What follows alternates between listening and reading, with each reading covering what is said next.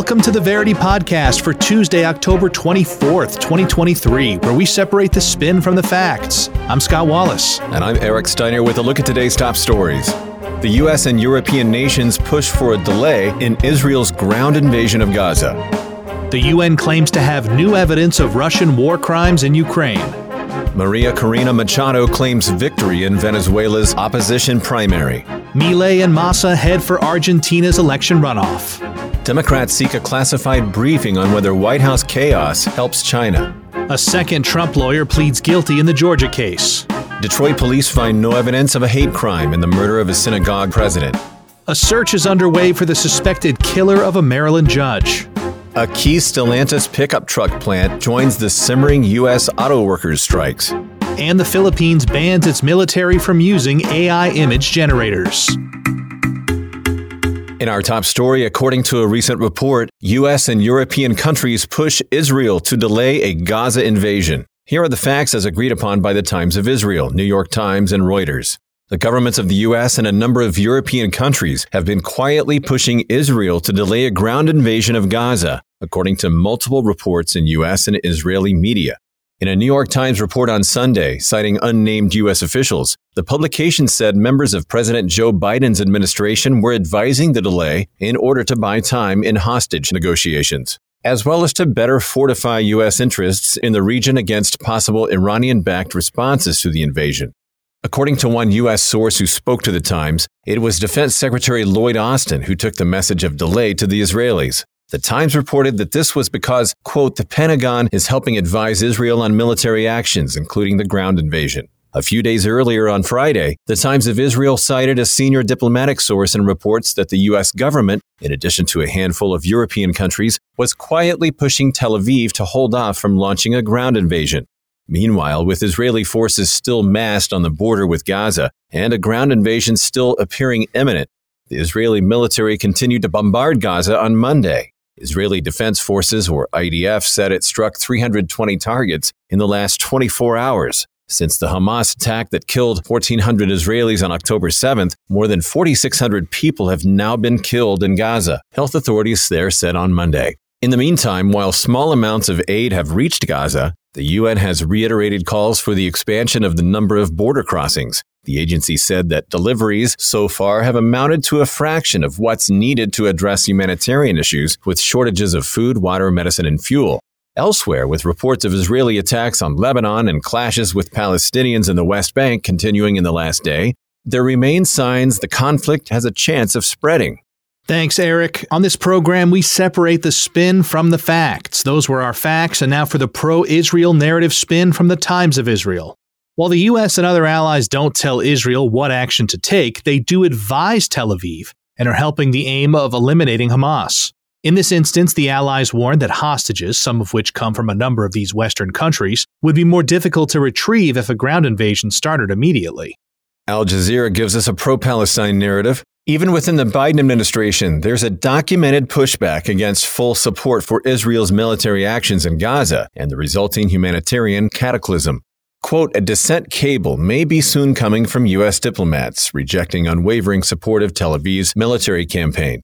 The quiet urging of the White House for Israel to delay its dreaded ground invasion may be a reflection that many within the Biden administration are also advocating for Palestine civilians. And we have a nerd narrative from the Metaculus prediction community. They predict a 50% chance that Israel will lift the blockade on electricity, food, gasoline, and medicine in Gaza by December 2023. The UN claims to find new evidence of Russian war crimes in Ukraine. Here are the facts as agreed upon by The Guardian, Reuters, ReliefWeb, and The New York Times. On Friday, the UN Commission of Inquiry, citing hundreds of interviews with local residents, claimed to have found new evidence collected in the Kherson and Zaporizhia regions, confirming that Russian forces have committed war crimes in Ukraine, including rape, torture, and the deportation of 31 children claiming that the use of torture by Russian authorities in areas under their control has been widespread and systematic, the report said the alleged atrocities were committed primarily against men suspected of collaborating with Ukrainian authorities. The report follows the International Criminal Court issuing an arrest warrant for Russian President Vladimir Putin in March for allegedly overseeing the unlawful transfer of unaccompanied Ukrainian children to the Russian Federation. The Kremlin has previously denied that it targets civilians in Ukraine or that it has forcibly removed Ukrainian children, claiming that it has moved orphans or minors without parental care to Russia for their safety, with many of them being placed with relatives. Meanwhile, the UN report also alleged that it had found three instances of Kiev, which has also faced accusations of carrying out war crimes, abusing Ukrainians accused of passing information to Moscow. Scott, thank you for laying those facts out. The first spin is an anti Russian narrative coming from Washington Post. The Russian forces have long committed abuses amounting to war crimes with the tacit consent of the High Command. So it isn't surprising that the UN report has found further evidence of human rights violations in Moscow's unprovoked war of aggression against Ukraine. These atrocities remain inherent to the Russian way of war. Putin and those following his orders must all face justice at the ICC. And TASS brings us the pro Russia narrative. The outbreak of the Israel Hamas conflict has once again shined a light on how hypocritical the Western countries are with regard to allegations of war crimes, as they have resorted to this rhetoric to try to diplomatically isolate Russia, but are supporting Israel as it bombs the Gaza Strip. The UN report is another biased political stunt to smear Moscow's military actions. The nerd narrative says there's a 90% chance that the International Court of Justice will rule before 2040 that Russia must pay reparations to Ukraine according to the Metaculus prediction community. Turning our attention to Venezuela as Machado claims victory in an opposition primary. Here are the facts as agreed upon by Reuters, France 24, New York Times, Washington Post, and La Prensa Latina Media. Former lawmaker Maria Corina Machado, giving her lead in the vote count, declared victory in the Venezuelan opposition's presidential primary held Sunday to choose a unity candidate to run against President Nicolas Maduro in the 2024 elections. Quote, Today I received a mandate, Machado said at her campaign headquarters after the organizing National Primary Commission announced she had received 93% of the votes from 20 million eligible voters, with only 26% of ballots counted. The U.S. last week lifted sanctions on Venezuela's oil, gas, and gold sectors for six months. This follows a deal signed Tuesday in Barbados, where Maduro's government said all parties could choose their candidates, grant all campaigns fair access to the media, and permit international election observers. Washington demanded that Caracas provide a concrete timetable for the admission of all candidates to the presidential election or risk the reimposition of punitive measures. Despite being disqualified from running for office by the comptroller's office, 56 year old Machado on Monday promised to remove, quote, Nicolas Maduro and his regime from power in the upcoming presidential elections and begin the reconstruction of our nation. Thanks, Eric. We have a pro establishment narrative from Merco Press. The sweeping victory of liberal Machado in the self managed primaries proves that Venezuelans will not be intimidated from exercising their democratic rights. The ban imposed on Machado is a sign of the Maduro regime's weakness and shows that Caracas fears the will of the people. Venezuelans are demanding change, and the first step in reclaiming their country and ending the era of Chavismo has been taken. The U.S. will stand with the Venezuelans on their path to freedom and a self determined future. The establishment critical narrative comes from World Socialist website. The Maduro government banned Machado from running for office because the U.S. backed candidate was a supporter of the disastrous sanctions against Venezuela and an advocate of military intervention for regime change. The U.S. Venezuela deal on, quote, free and fair elections is nothing more than a new attempt at blackmail to bring Washington's desired candidate to power after all attempts to topple Maduro have failed. The U.S. is not concerned with Venezuelans, but with its geopolitical interests and the nerd narrative from Metaculus. There's a 40% chance there will be a civil war in Venezuela before the year 2050. Milei and Massa head for an Argentina election runoff. Here are the facts as agreed upon by the Financial Times, Merco Press, CNN, BBC News, Reuters, and the Buenos Aires Times. Argentina will hold a presidential runoff between the left wing Peronist coalition candidate Sergio Massa, the incumbent economy minister, and the libertarian outsider Javier Milei on November 19th, after no candidate reached the required polling threshold in Sunday's election. With roughly 98% of the ballots counted, Massa won 36% of the vote, while Milei, the frontrunner in pre-election opinion poll, secured 30%. To win outright, a candidate would have to win over 45% of the vote or 40% plus a 10 point lead. Placed third with nearly 24% of the vote, the conservative former security minister, Patricia Bullrich, refused to congratulate Massa, claiming he had been part of the worst government in the country's history. Juan Schiaretti and Myriam Bregman trailed with respective tallies of 6.8% and 2.7%. Under the government of outgoing President Alberto Fernandez, Argentina's annual inflation rate hit 138% in September, while foreign currency reserves have fallen sharply to support the peso's fall despite currency and price controls. The runoff winner will take office in December and will begin a four year term running the South American country, which is currently facing its most serious financial crisis over the past two decades. Argentina has seen the lowest turnout since its return to democracy in 1983, with more than a quarter of its electoral roll not exercising their right to vote for president and vice president. Unlike other regions, the provinces of Buenos Aires, Catamarca, and Entre Rios, as well as the autonomous city of Buenos Aires, held local elections together with the national vote.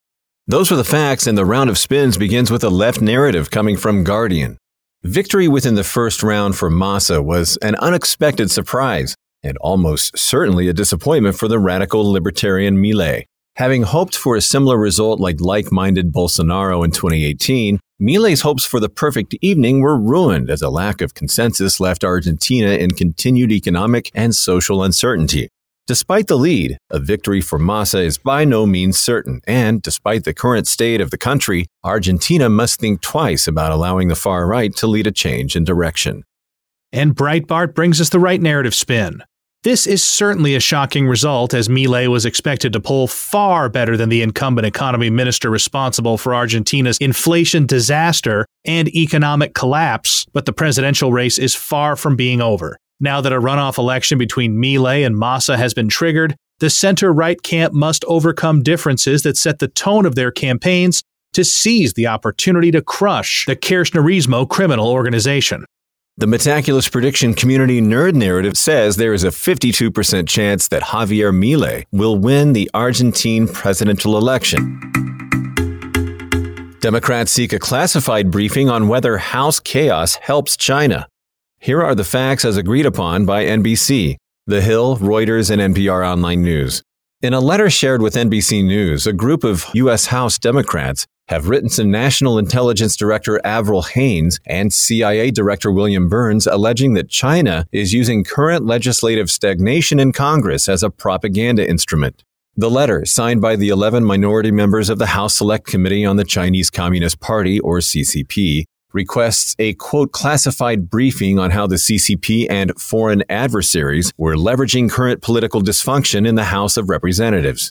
The letter also states that they are deeply concerned that the fallout from the current lack of a House Speaker could sow doubt concerning the strength of the United States. The letter continues, stating there are no assurances that a federal government shutdown would be avoided on November 17th, with the House approaching its third week without an elected Speaker. The letter requests a quote classified intelligence briefing by October 31st. This comes as Republicans are holding a vote Monday concerning nine new party candidates for the role of Speaker. Republicans hold a 221 to 212 majority in the House, with 217 needed to elect a Speaker. Representative Kevin McCarthy, Republican of California, was forcibly removed from the role of Speaker early this month. The first time in history such a feat has occurred. So far, two Republican nominees, Steve Scalise, Republican of Louisiana, and Jim Jordan, Republican of Ohio, have failed in their bids for the role. Thanks, Eric. We have four narratives spinning off this story. Let's start with the Democratic spin from the Los Angeles Times. GOP internal bickering merely highlights the general public's lack of trust in American institutions. This goes far beyond domestic politics, as the chaos in Congress is posing national security issues for the U.S which adversaries such as China are delighted to weaponize as propaganda. The Republican Party must fix its internal issues for the sake of the U.S. at home and on the world stage. National Review has a Republican narrative. The GOP must now come together to reunite the House. If not, the House must consider allowing the Speaker pro tempore to exercise greater power than we have currently witnessed. Either way, the Republican Party has to resolve to end this impasse and balance the ill conceived policies of the Biden administration, including Biden's policies that are weak on China. China Daily brings the pro China narrative. The lack of consensus and abundance of chaos in the U.S. House of Representatives has exposed the continued divisions that have forever existed within American society. The U.S. House statement is an inflection point and potential doomsday moment for American hegemony. The Metaculus prediction community has a nerd narrative for this story as well. They say there's a 30% chance that Tom Emmer, Republican of Minnesota, will be elected the next Speaker of the U.S. House of Representatives. Any irony of all that the Democrats are seeking a classified briefing on House chaos, adding more chaos to the House? It's what keeps this world turning, right? It's the chaos in the U.S. Congress that's keeping uh, the, the, world literally the world spinning. Yeah, right. Yeah, yeah, yeah. There's definitely a hot air uh, uh, system moving out of Washington area that's causing some weather patterns for sure. Yeah, as we saw with the red balloon from China.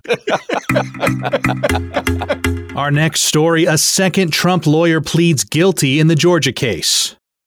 Here are the facts as agreed upon by CNN, Daily Wire, The New York Post, The Associated Press, Business Insider, and Forbes. On Friday, Kenneth Chesebro, a former lawyer to Donald Trump and a co defendant in the Georgia election conspiracy case, pleaded guilty to a felony charge of conspiracy to file false documents. As part of the plea deal, Chesebro has agreed to spend five years on probation, pay $5,000 in restitution, complete 100 hours of community service, and write an apology letter to Georgia's residents. Chesebro, who was indicted in August on seven felony charges, including conspiracy to impersonate a public officer, is also required to testify against co defendants in the election interference case. This comes after longtime GOP lawyer Sidney Powell pleaded guilty to six counts of conspiracy to interfere with election duties, she has also agreed to testify against her co defendants. Chesebro and Powell follow Atlanta based bail bondsman Scott Hall, who pleaded guilty to five misdemeanor charges last month. The remaining 16 defendants, including Trump, have pleaded not guilty. Along with the Georgia proceedings, Trump faces an ongoing civil trial in New York, as well as three other criminal trials in Florida, New York, and Washington, D.C. Scott, thanks for the facts. The first spin is a Democratic narrative coming from Atlantic. First, it was bail bondsman Scott Hall, then Sidney Powell, and now Kenneth Chesebro, a key mastermind behind the fake elector scheme. Though a surge of plea deals remains unlikely, these agreements will push others to carefully choose their steps, especially as the three fallen dominoes will assist prosecutors in incriminating the most prominent names. Daily Caller brings the pro Trump narrative. It has become crystal clear that the playbook of Fulton County District Attorney Fani Willis was to overcharge co defendants in the case against Trump, only to offer them very favorable last minute plea deals and secure witnesses against her only real target. The justice system doesn't care about trying to hide that the Georgia election case is part of a lawfare campaign against the former president. A nerd narrative says there's an 81% chance that Donald Trump will be charged with witness tampering in Georgia before June 2024. That's according to the Metaculus prediction community. Detroit police find no evidence of a hate crime in the murder of a synagogue president. Here are the facts as agreed upon by BBC News, Fox News, NBC, CNN, CBS, and Fox 2 Detroit. Detroit police say that the murder of a local synagogue president is no evidence of a hate crime driven by anti Semitism. Authorities are still investigating the killing of Samantha Wall, who was stabbed to death near her home on Saturday. The 40 year old Wall was the leader of the Isaac Agree downtown Detroit synagogue and resided in the Lafayette Park neighborhood, where her body was found at 6:30 a.m. local time Saturday. Police responded to a 911 call and found Wall collapsed on the walkway of her residence. Detroit Police Chief James E. White said in a statement Sunday that, quote, no evidence has surfaced suggesting that this crime was motivated by anti Semitism, adding that the investigation into Wall's death showed no evidence of forced entry into her home and that her body displayed no defense wounds. White noted that Wall's large Israeli flag was untouched and that police have yet to identify a suspect or motive for Wall's killing. Investigators are working with the FBI to forensically analyze all of the information obtained up to this point in an effort to ascertain the timeline that ultimately led to Miss Wall's death. Reports of Wall's death sparked initial accusations of anti Semitism, which has been on the rise since the Hamas attack on Israel two weeks ago. Wall received tributes from multiple political and religious leaders, including U.S. Representative Elissa Slotkin, Democrat of Michigan, and Michigan Attorney General Dana Nessel. On Monday afternoon, White gave an update that didn't provide many details other than that Wall had returned home from a wedding at 12:30 a.m. Saturday morning, 6 hours before she was found. He added that he doesn't currently believe other people are at risk of being targeted. Narrative A comes from Al Jazeera. While the killing of Samantha Wall is a horrific tragedy, there's no evidence at this time, according to police, that it was a hate crime. While the conflict between Israel and Palestine has led to heightened tensions, it's important to use caution when attributing a motive to any action before finding out the details. Time gives us narrative B. As the investigation into Wall's murder continues, there is a larger pattern of an uptick of hate crimes in America since the start of the Israel Hamas war. Police departments, the FBI, and Jewish and Islamic organizations alike must now operate in a threat environment of increased anti Semitism and Islamophobia that is straining America's very social fabric. The search continues for the suspected killer of a Maryland judge. Here are the facts as agreed upon by CBS News, the Associated Press, Insider, BBC News, and Forbes. Authorities on Monday were still searching for Pedro Manuel Argote, who is suspected of shooting and killing Maryland Circuit Court Judge Andrew Wilkinson last Thursday outside the judge's home in north central Maryland. The Washington County Sheriff's Office said over the weekend that if it found Argote's suspected silver Mercedes SUV in a wooded area in Williamsport, approximately eight miles from where the judge was shot in Hagerstown. The U.S. Marshal Service has offered a $10,000 reward for information that could lead to Argote's arrest. Wilkinson's death came the same day he ruled during a divorce hearing. The hearing granted sole custody of Argote's four children to his wife based on Wilkinson's cruelty of treatment of her. Previously, Argote's wife had filed a domestic violence report against him in June 2022. However, the petition, which said she felt unsafe, was dismissed at a hearing less than two weeks later. According to the sheriff's office, Argote doesn't have a criminal record, but his home had been visited by law enforcement because of domestic incident allegations. Thank you, Scott, for the facts. We have a right narrative coming from Breitbart. This is yet another example of how laws imposed by Democrats to limit the Second Amendment rights of citizens don't work. Maryland, which has a Democratic governor, has bans on so called assault weapons, high capacity magazines, and other gun control measures. Yet this tragedy still took place. This is another case of a criminal committing heinous crimes, not the gun itself being evil. And NBC counters with a Democratic narrative. The odds of a tragedy of this magnitude happening would have been greatly reduced had there been more stringent restrictions on access to firearms. Argote's wife cited his weapons among the reasons she felt threatened by him, and there was a history of him being abusive. Expanded gun laws would keep people like Argote from being armed, but the GOP is resisting these common sense measures. Metaculus prediction community has a nerd narrative saying there's a 50% chance that there will be at least 1.4 small firearms per capita in the USA by 2029. The UAW expands the strike to Stellantis pickup truck plant. Here are the facts as agreed upon by Detroit Free Press, Reuters, ABC News, CNN, and Fox News. The United Auto Workers Union Monday expanded its ongoing strike to include 6,800 workers at Stellantis' Sterling Heights assembly plant, the company's largest plant and where it builds its popular Ram light duty pickup trucks. More than 40,000 union members have now gone on strike against the three big Detroit automakers, Ford, General Motors, and Chrysler parent Stellantis, since walkouts began September 15th. Three days before the strike's expansion, UAW President Shawn Fain said there had been progress in negotiations with General Motors and Stellantis, but the union was awaiting better offers. No progress with Ford has been reported. The UAW has now conducted two, quote, surprise target strikes in two weeks. Previously, on October 11th, the union walked out of Ford's largest plant, the Kentucky truck plant.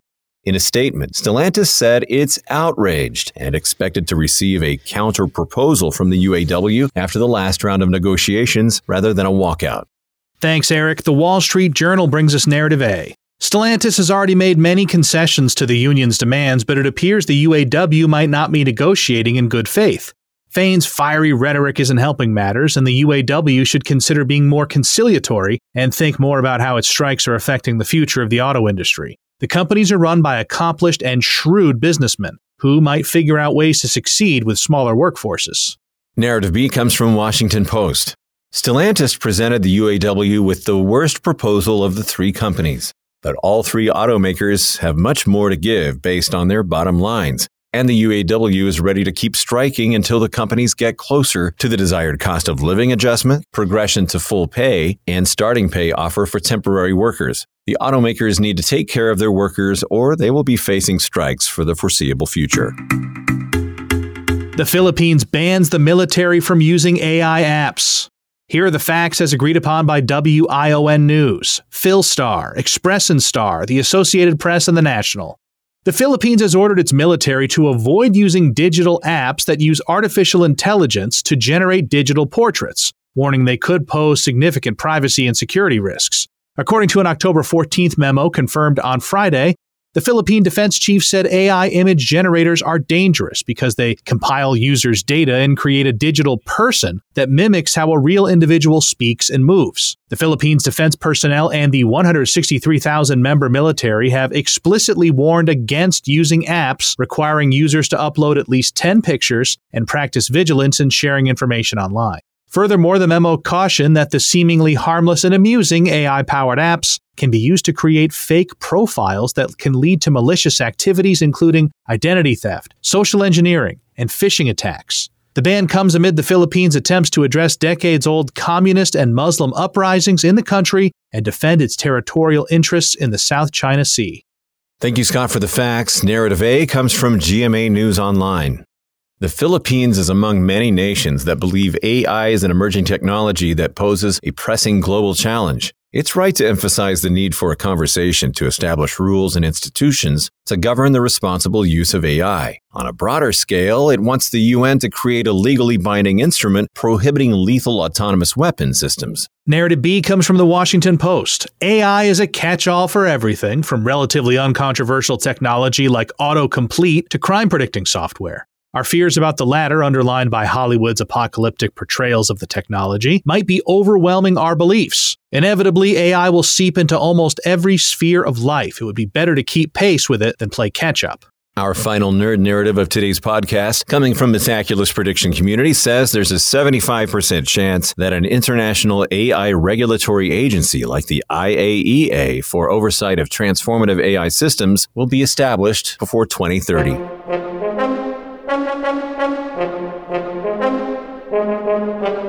Thanks for listening to the Verity Podcast for Tuesday, October 24th, 2023. Each day, we use machine learning to read about 5,000 articles from about 100 newspapers and figure out which ones are about the same stories. For each major story, our editorial team then extracts both the key facts that all articles agree on and the key narratives where the articles differ. Find out more at Verity.news. You can also download the Verity app on the Apple App Store or Google Play. For Scott Wallace, I'm Eric Steiner, inviting you to join us next time on the Verity Podcast.